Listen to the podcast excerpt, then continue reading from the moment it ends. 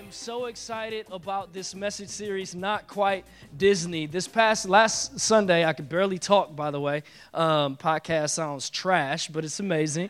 Um, still good content if you can make out what I'm saying.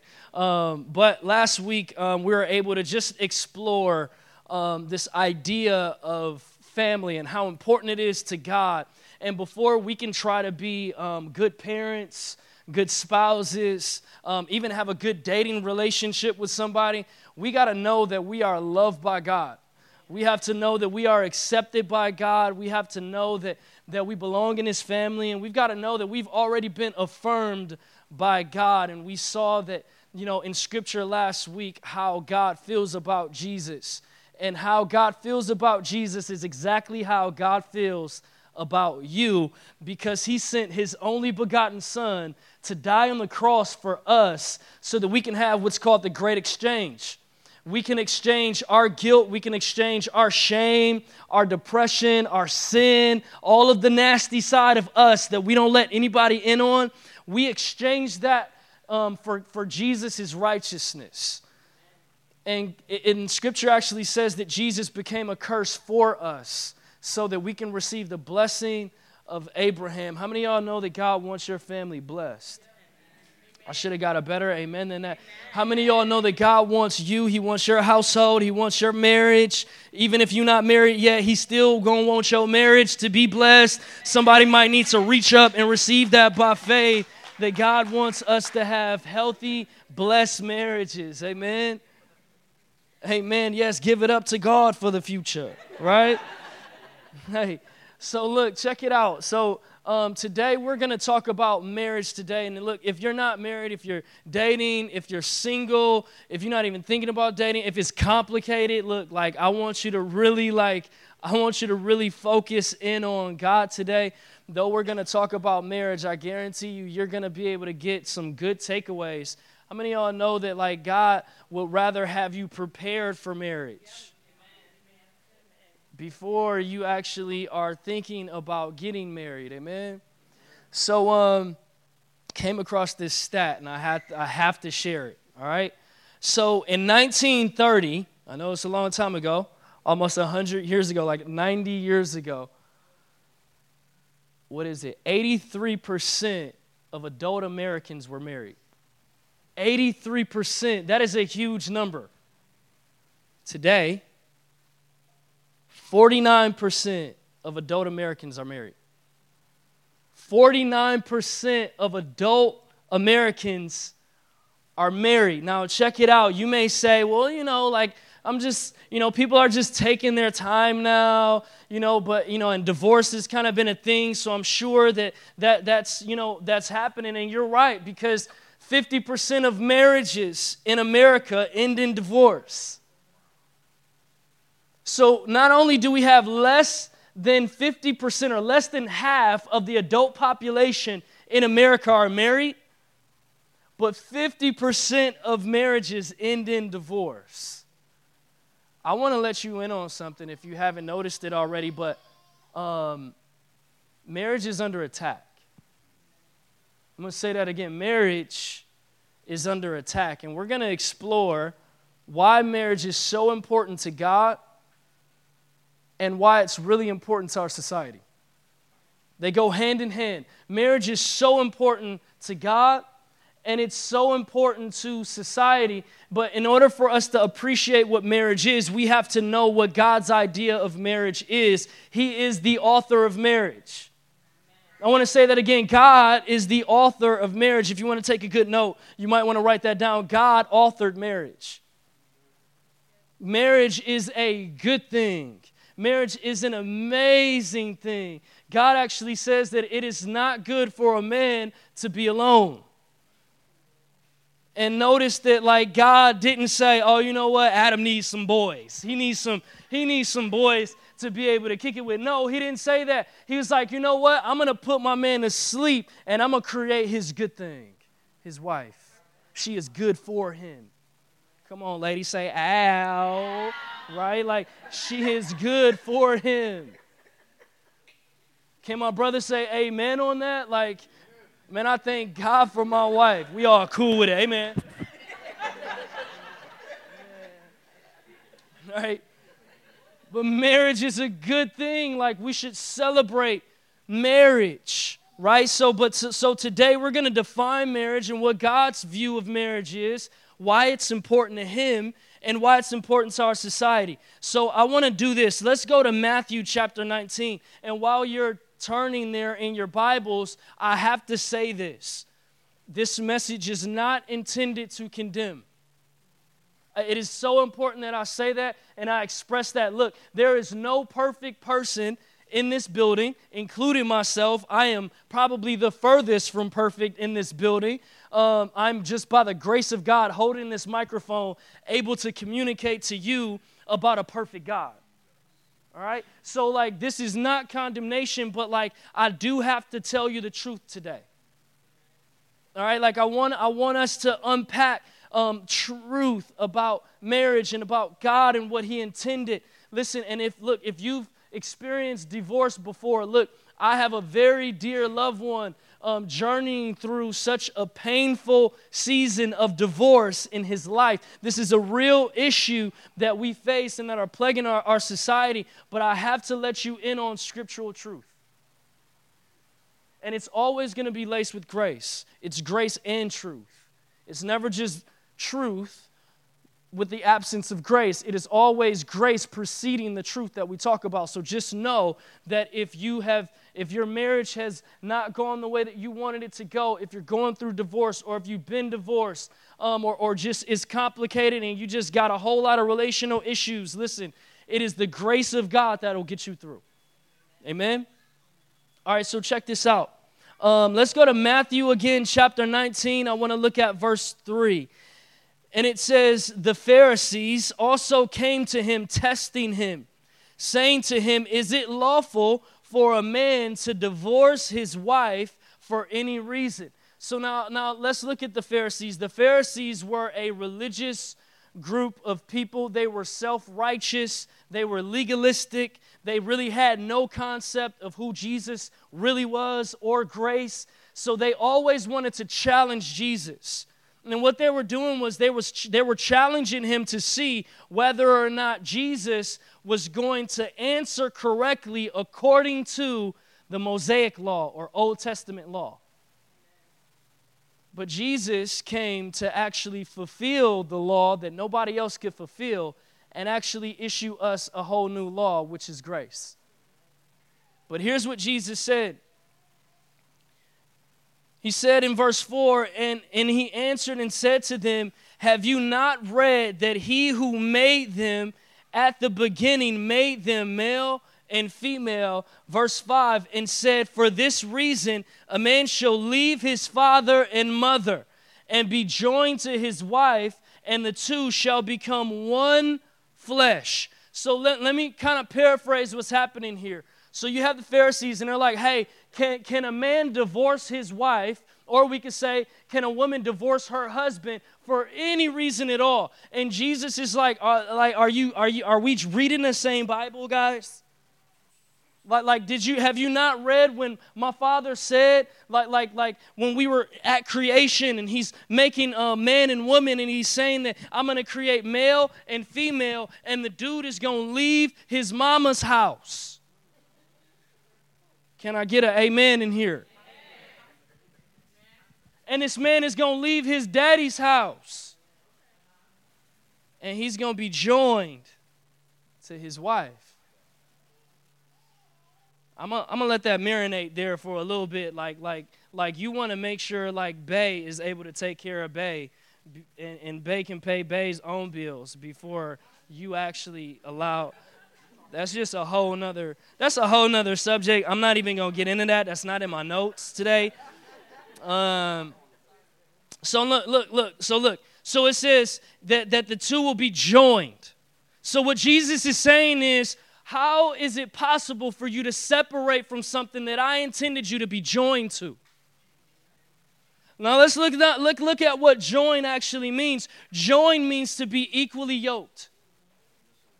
So here's, here's what, what yoked, uh, what this term actually is. So, so what they would do, they would put yokes around two oxen, right? Like if if I was a rancher and I, I, I, needed my oxen to plow in a certain direction, I would put in a yoke around the oxen to the left, and I would put a yoke on the oxen to the right, and then I would give this ox, oxen a push so that they can begin to go in the same direction. So, look, the key to a healthy marriage is for you to have the same vision and you're walking in the right direction.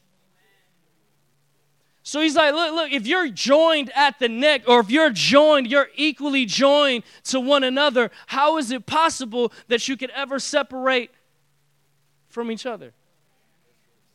So, so he's, he's like, you know, di- didn't you read that the two will be joined? So, what we got to know is this marriage is not 50 50. Marriage is 100 100 you better step 10 toes in every single day of your marriage with 100% effort because it's going to take 100% of the man's love and the woman's love and man's sacrifice and the woman's sacrifice in order to make the marriage healthy.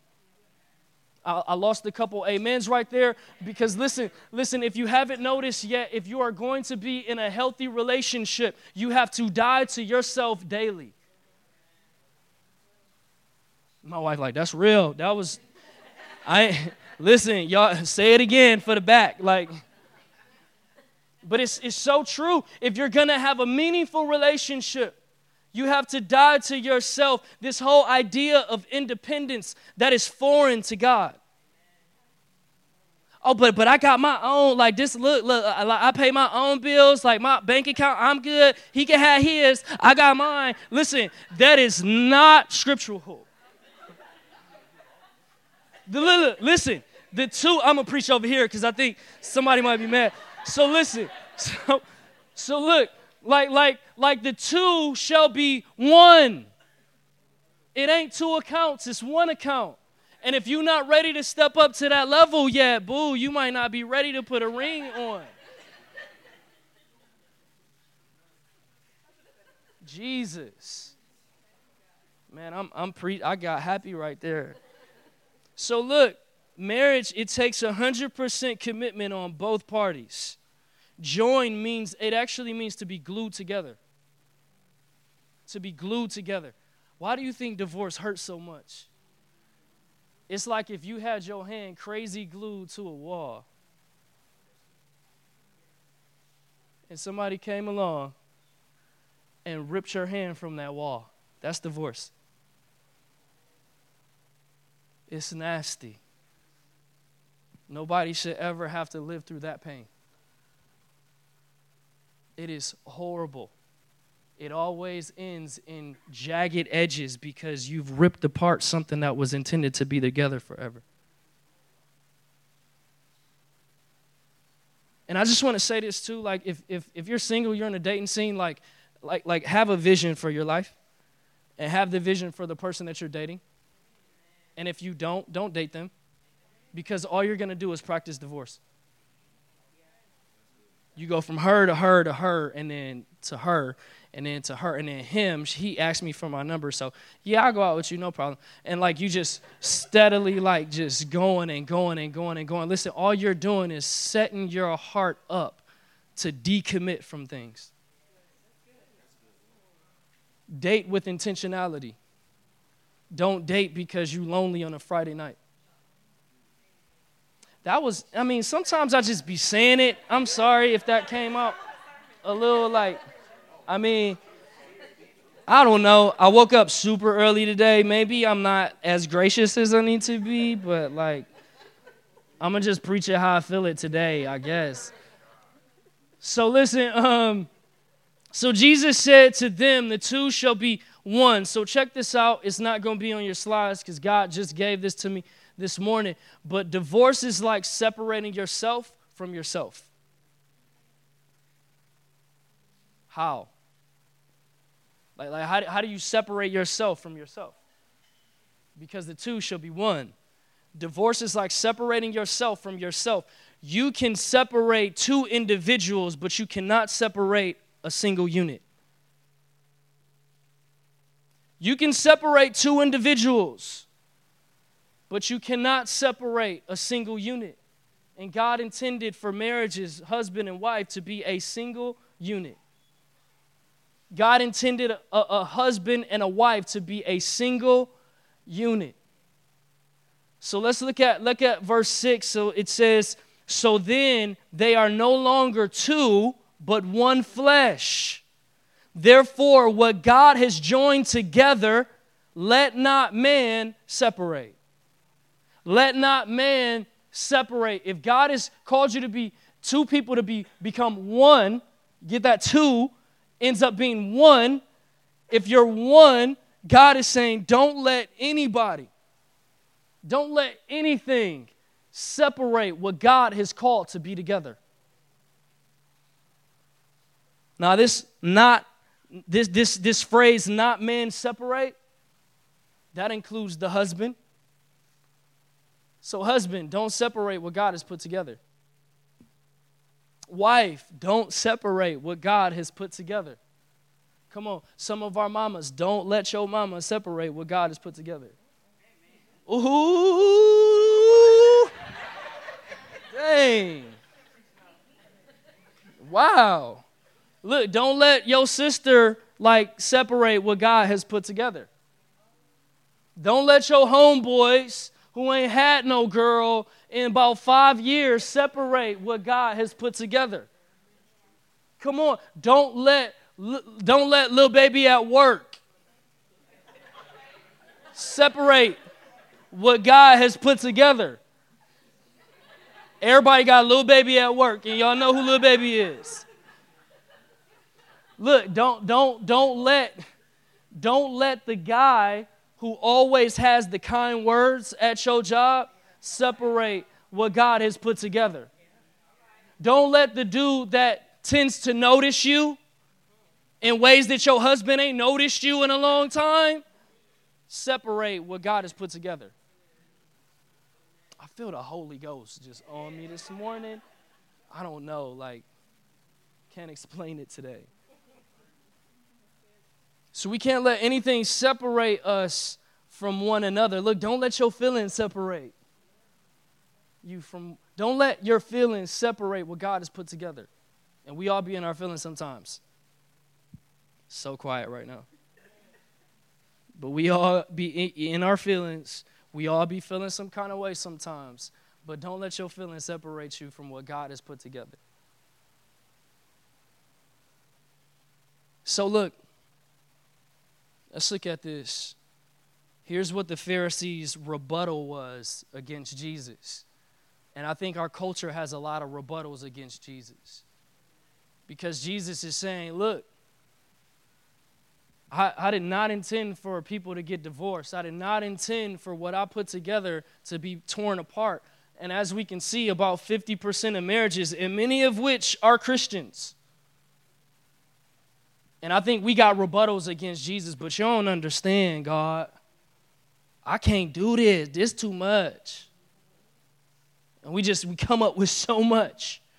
And here's what their rebuttal was. And they said to him in verse 7, Why then did Moses command to give a certificate of divorce and to put her away? So they're saying, look, in the Old Testament law, Moses actually said you can have a certificate of divorce. As long as you got this certificate of divorce, you can find it can be finalized. You can go and get you a new bay. So Jesus said in verse 8, He said to them, and again, their language was in verse 7, Moses commanded to give a certificate of divorce. But in verse 8, Jesus said, No, Moses, because of hardness in your hearts, permitted you to have divorce or you to divorce your wives. But he said in this last part of verse 8, he says, But from the beginning it was not so. You see, we've been constantly trying to change what God intended from the beginning. And because we've been trying to change what God intended from the beginning, we're getting the results that God never intended us to have.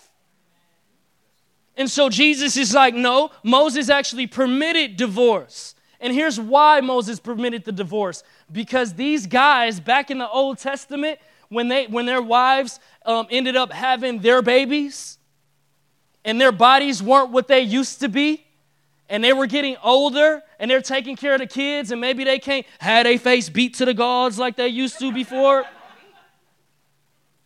and they looking like they're at home being a mom to your kids they start being abusive to their wives they start talking bad to them and, and, being verbally abusive to them, being physically abusive to them. And, and in some cases, they actually allowed other men to be abusive to their wives.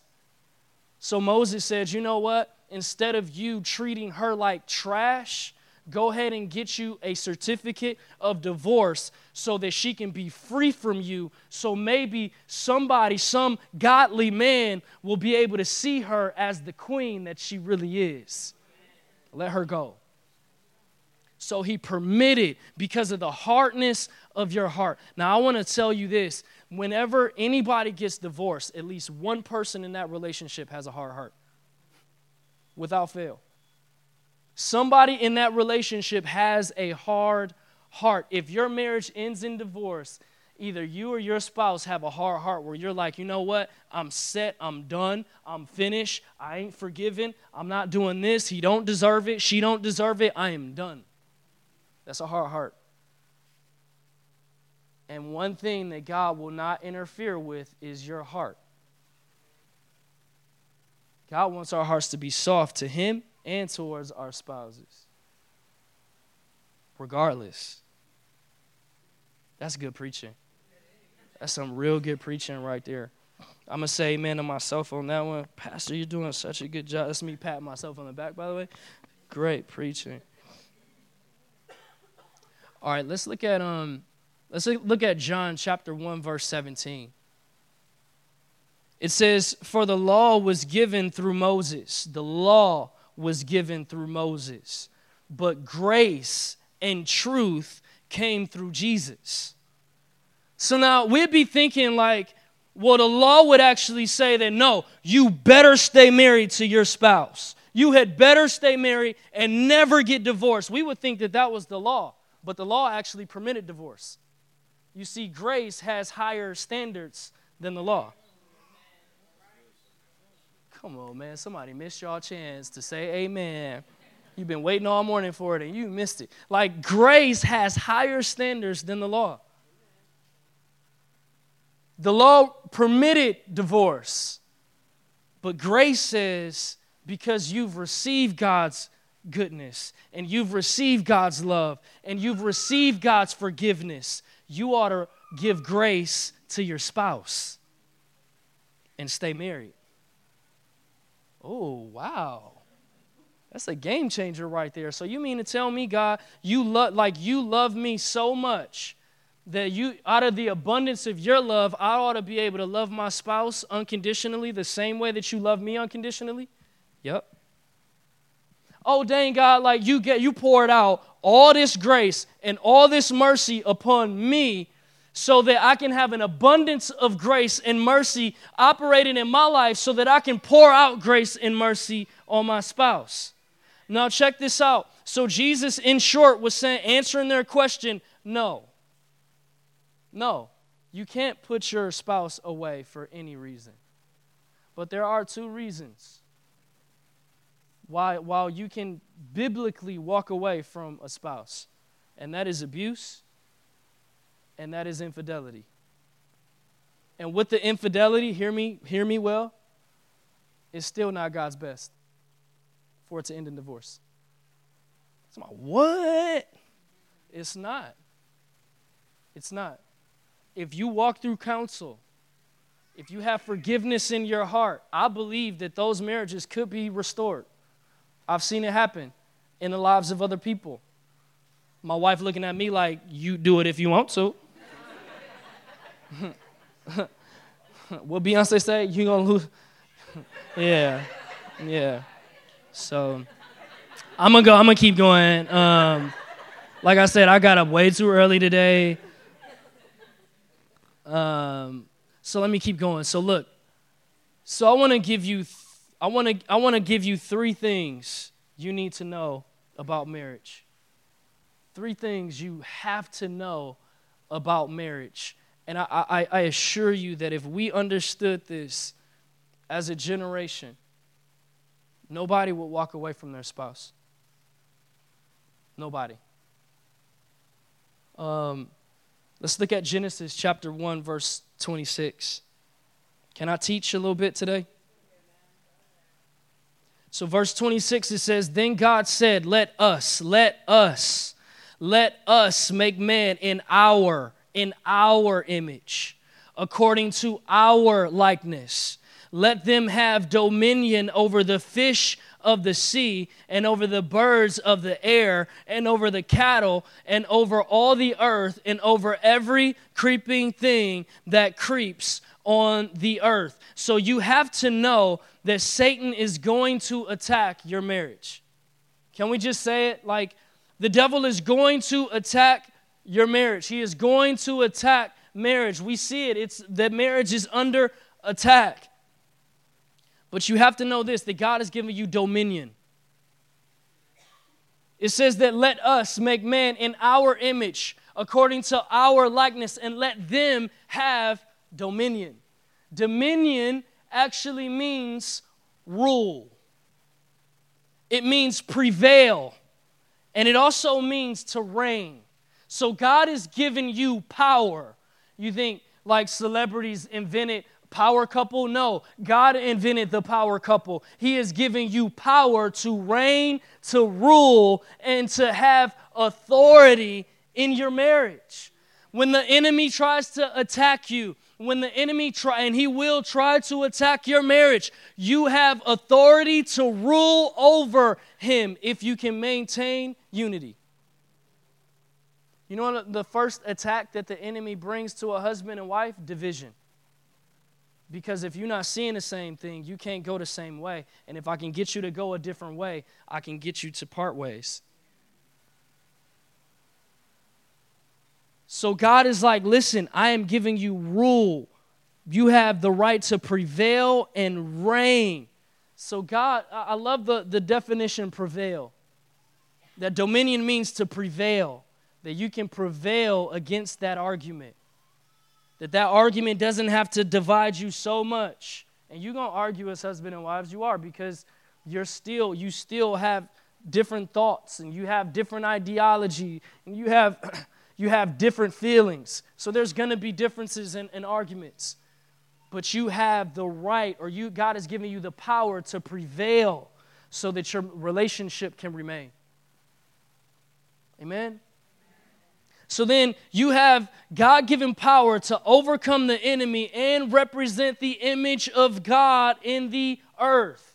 And so, like, let's look at the next verse. So it says, So God created man in his own image. In the image of God, he created him, male and female, he created them. So let's look at it. He says, Let us, or in our, let us, and in our. So these are plural words.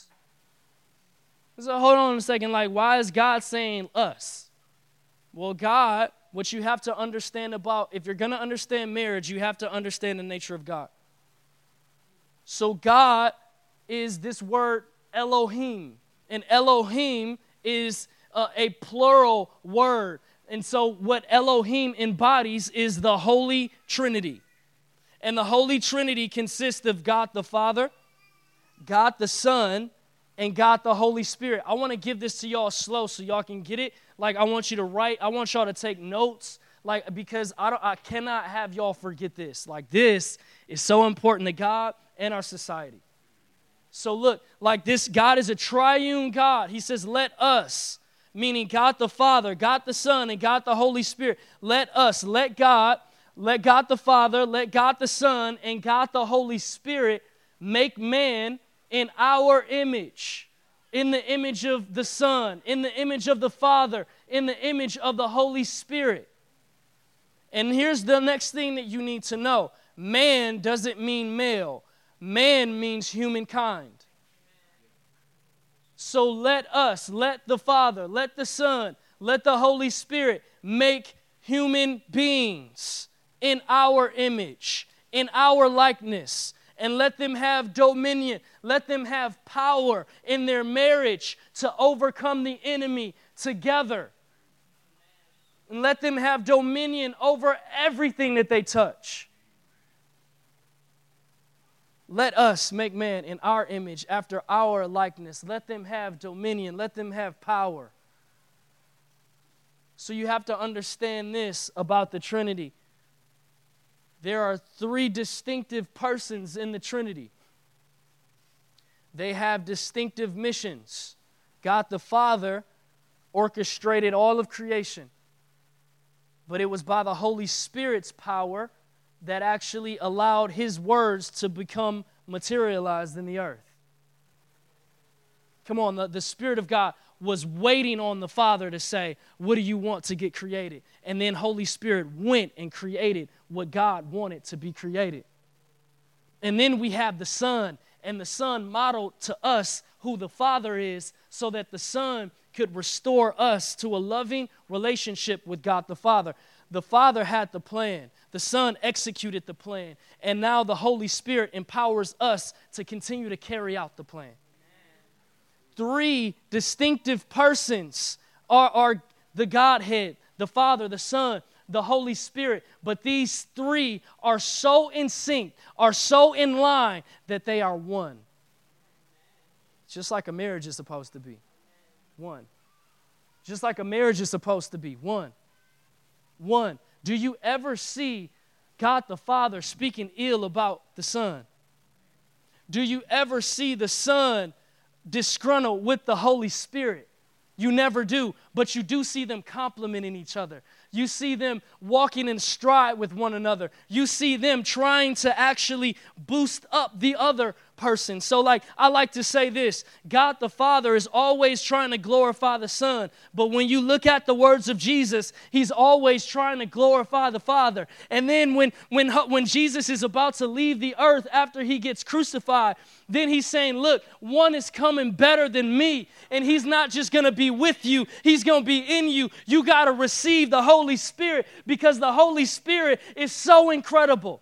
And then when Holy Spirit comes on the scene, man, when Holy Spirit comes on the scene, Holy Spirit, uh, He's actually saying, I will never speak of myself. All I'm going to do is remind you of what Jesus has already said because His words are so powerful.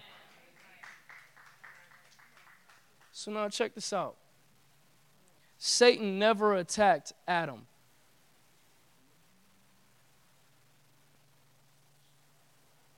Satan, when it was when it was Adam and it was God, Satan never attacked him.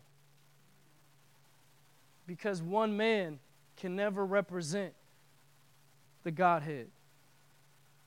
Let us make man, mankind, male and female. Let us make man and female. Let us make husband and wife in our image, after our likeness.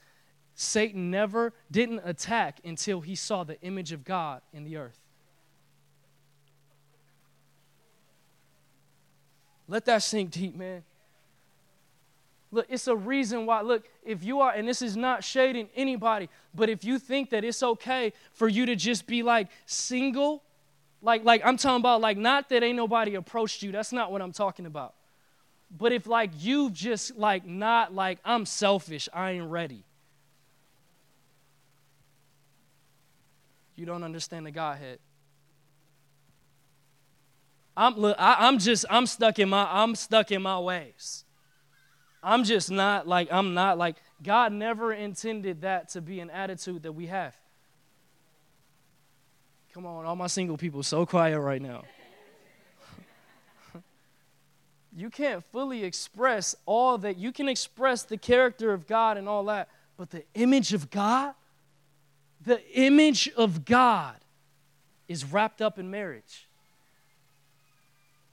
when God wanted to present a perfect portrait of who He was to the earth, His vehicle was husband and wife. Come on, man. Why do you think is so much opposition against one man and one wife, one, one, one man and one woman? Why do you think is so much opposition? Look, we love everybody. Everybody on this globe, whether whatever gender, whatever, you know, whatever, whatever you are welcome here. Can't even keep up with it all now. it's no diss, no shade, I promise. But there's a reason why marriage between a husband and a wife is under attack because it represents the image of God. And Satan never wants the image of God to be represented in the earth. Can y'all take a little bit more today? So, look, God intends, God intends for it to be a husband and a wife to reflect who He is in the earth. So, God is triune in His nature, and so are healthy marriages. Somebody might be saying, Well, hold on, what, what you mean? Like, how, how is a husband and wife going to be triune? It's only two of them. Pastor, you good today? You good? What you talking about, the kids? Nope. I'm not. Mm-mm. Me and my wife are not triune with Briley. We are not. We are training that little one. Hey, hey, come this way, this way. Stop, stop. Come this way. Like we are training her. We are not triune. No. The reason or the way that marriages can be triune or have to be triune is that it involves a husband, a wife, and God a husband, a wife, and God. Next week, we're going to get into the roles of the husband and the wife. Or if you desire to, the, to have that, you really want to be here next week. But we're going to talk about the husband, the wife, and then God. These three should be one. And then I love what Ecclesiastes has to say. Ecclesiastes 4 and 12 says, Though one may, may be overpowered by another, two can withstand him, and a threefold cord is not easily broken. You want to know how to divorce proof your marriage? Be one with your spouse. Be, be well, first, you need to be one. And then you need to be one with your spouse. And then you need to be one with God. And these three cannot be broken. These three cannot be broken. It's impossible, cannot be broken.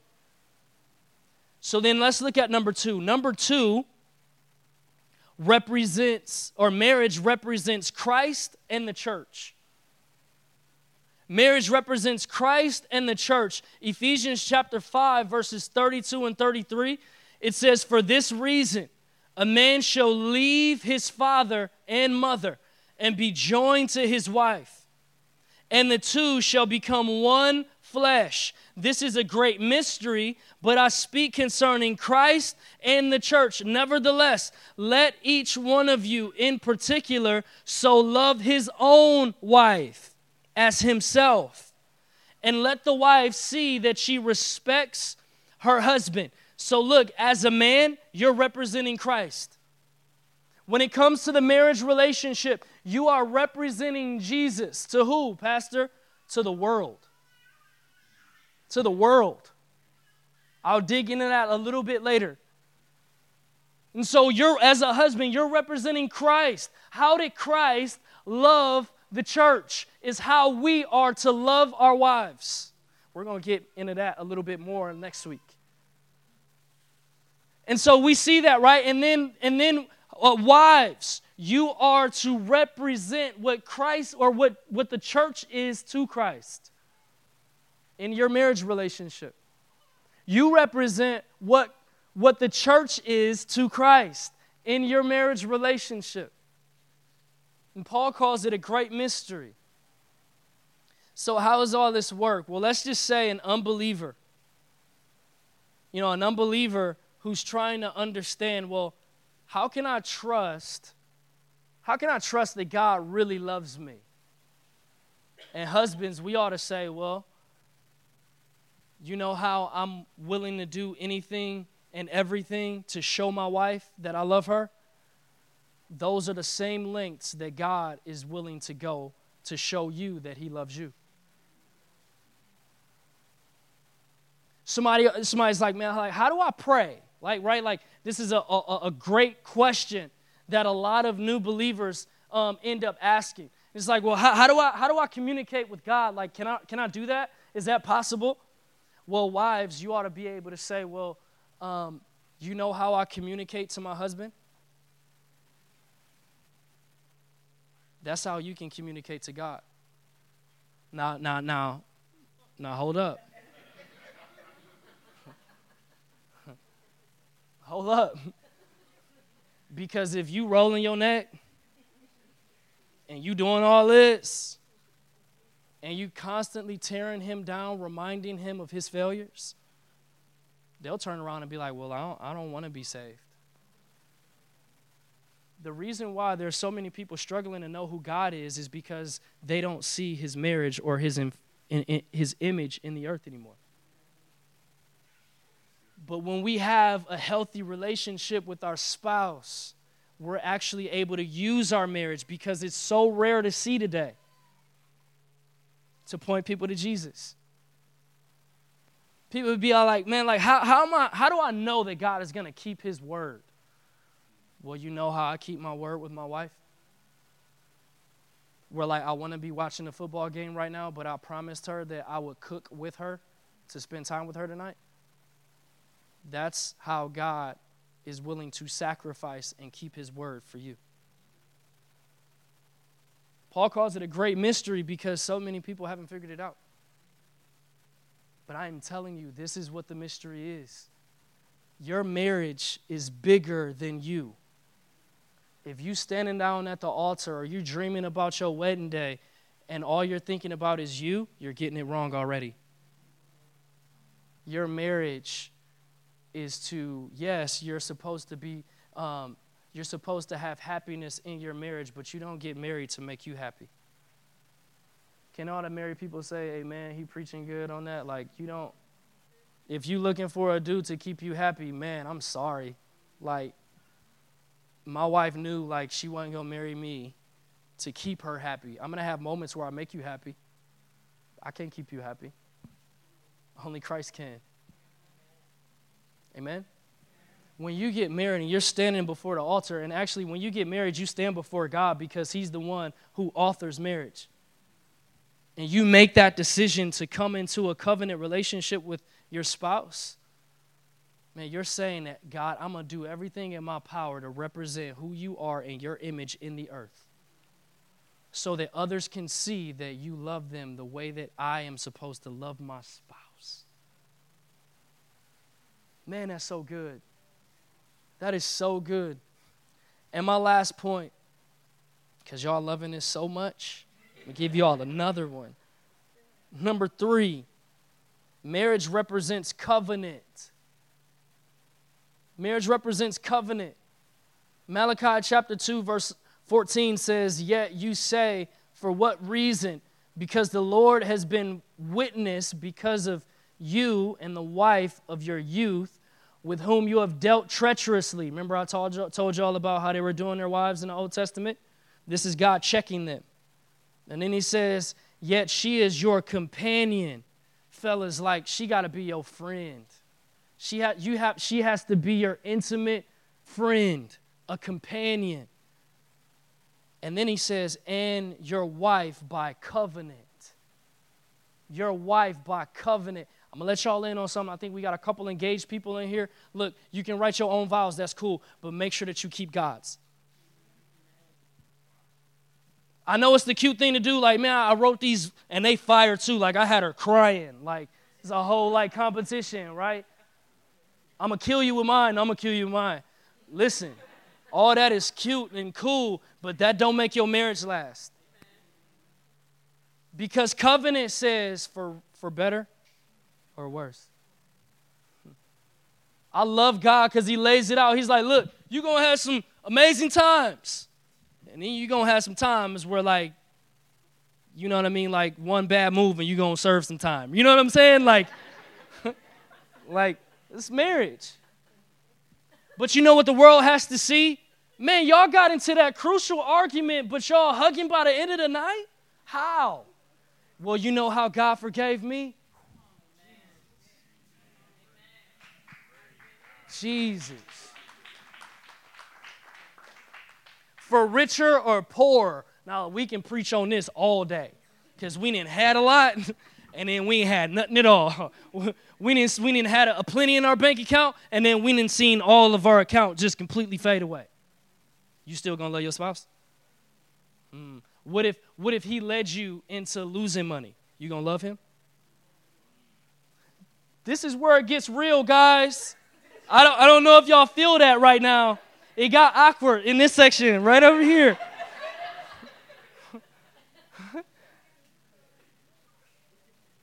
huh? Oh, I can't have joint accounts because, like, the way my finance is set up, and like her, she's still working on her credit right now. And, and um, listen,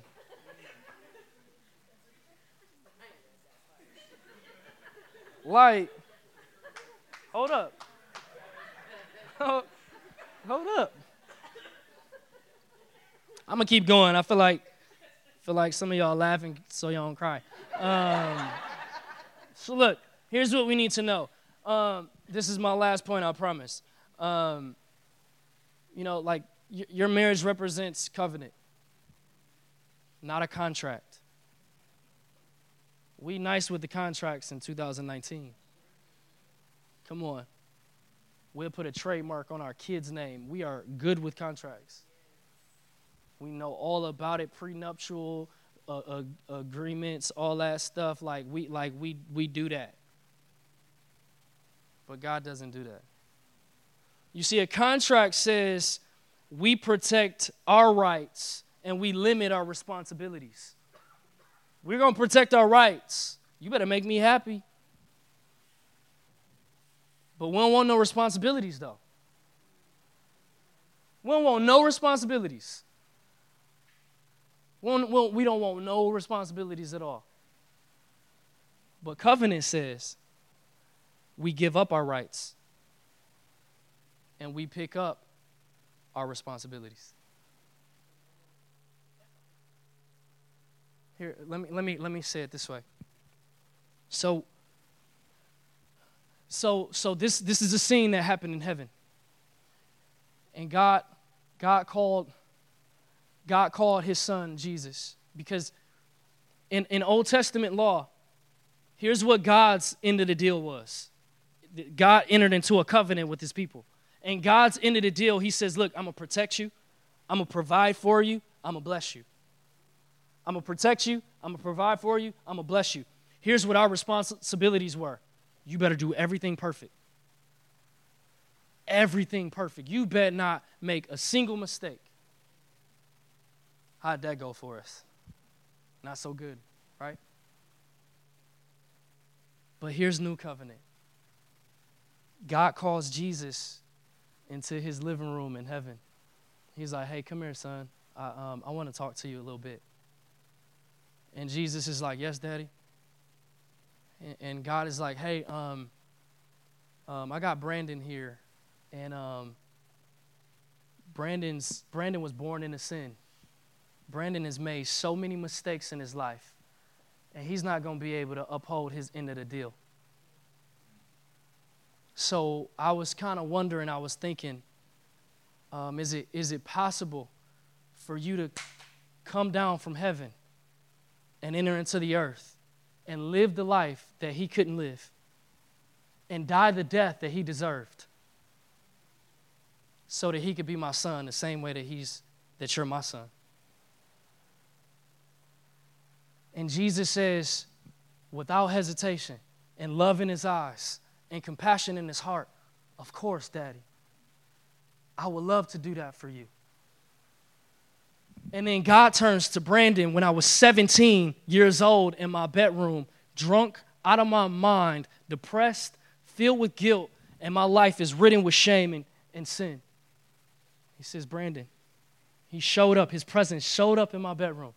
He said, Hey, Brandon, do you believe that Jesus came to live the life that you couldn't live and die the death that you deserve to die so that you could be my son? And I said, Yes, Father, I believe. And he says, Now I will never leave you, and I will never forsake you. You see, this is the this is the salvation story of my life, but this is also the story of marriage, where it says that, that, that if, if your spouse doesn't hold up their end of the deal, you still do. Come on, church. That even if your spouse is treating you like crap and not loving you the way that you deserve to be loved, you remember the day that you didn't love God back.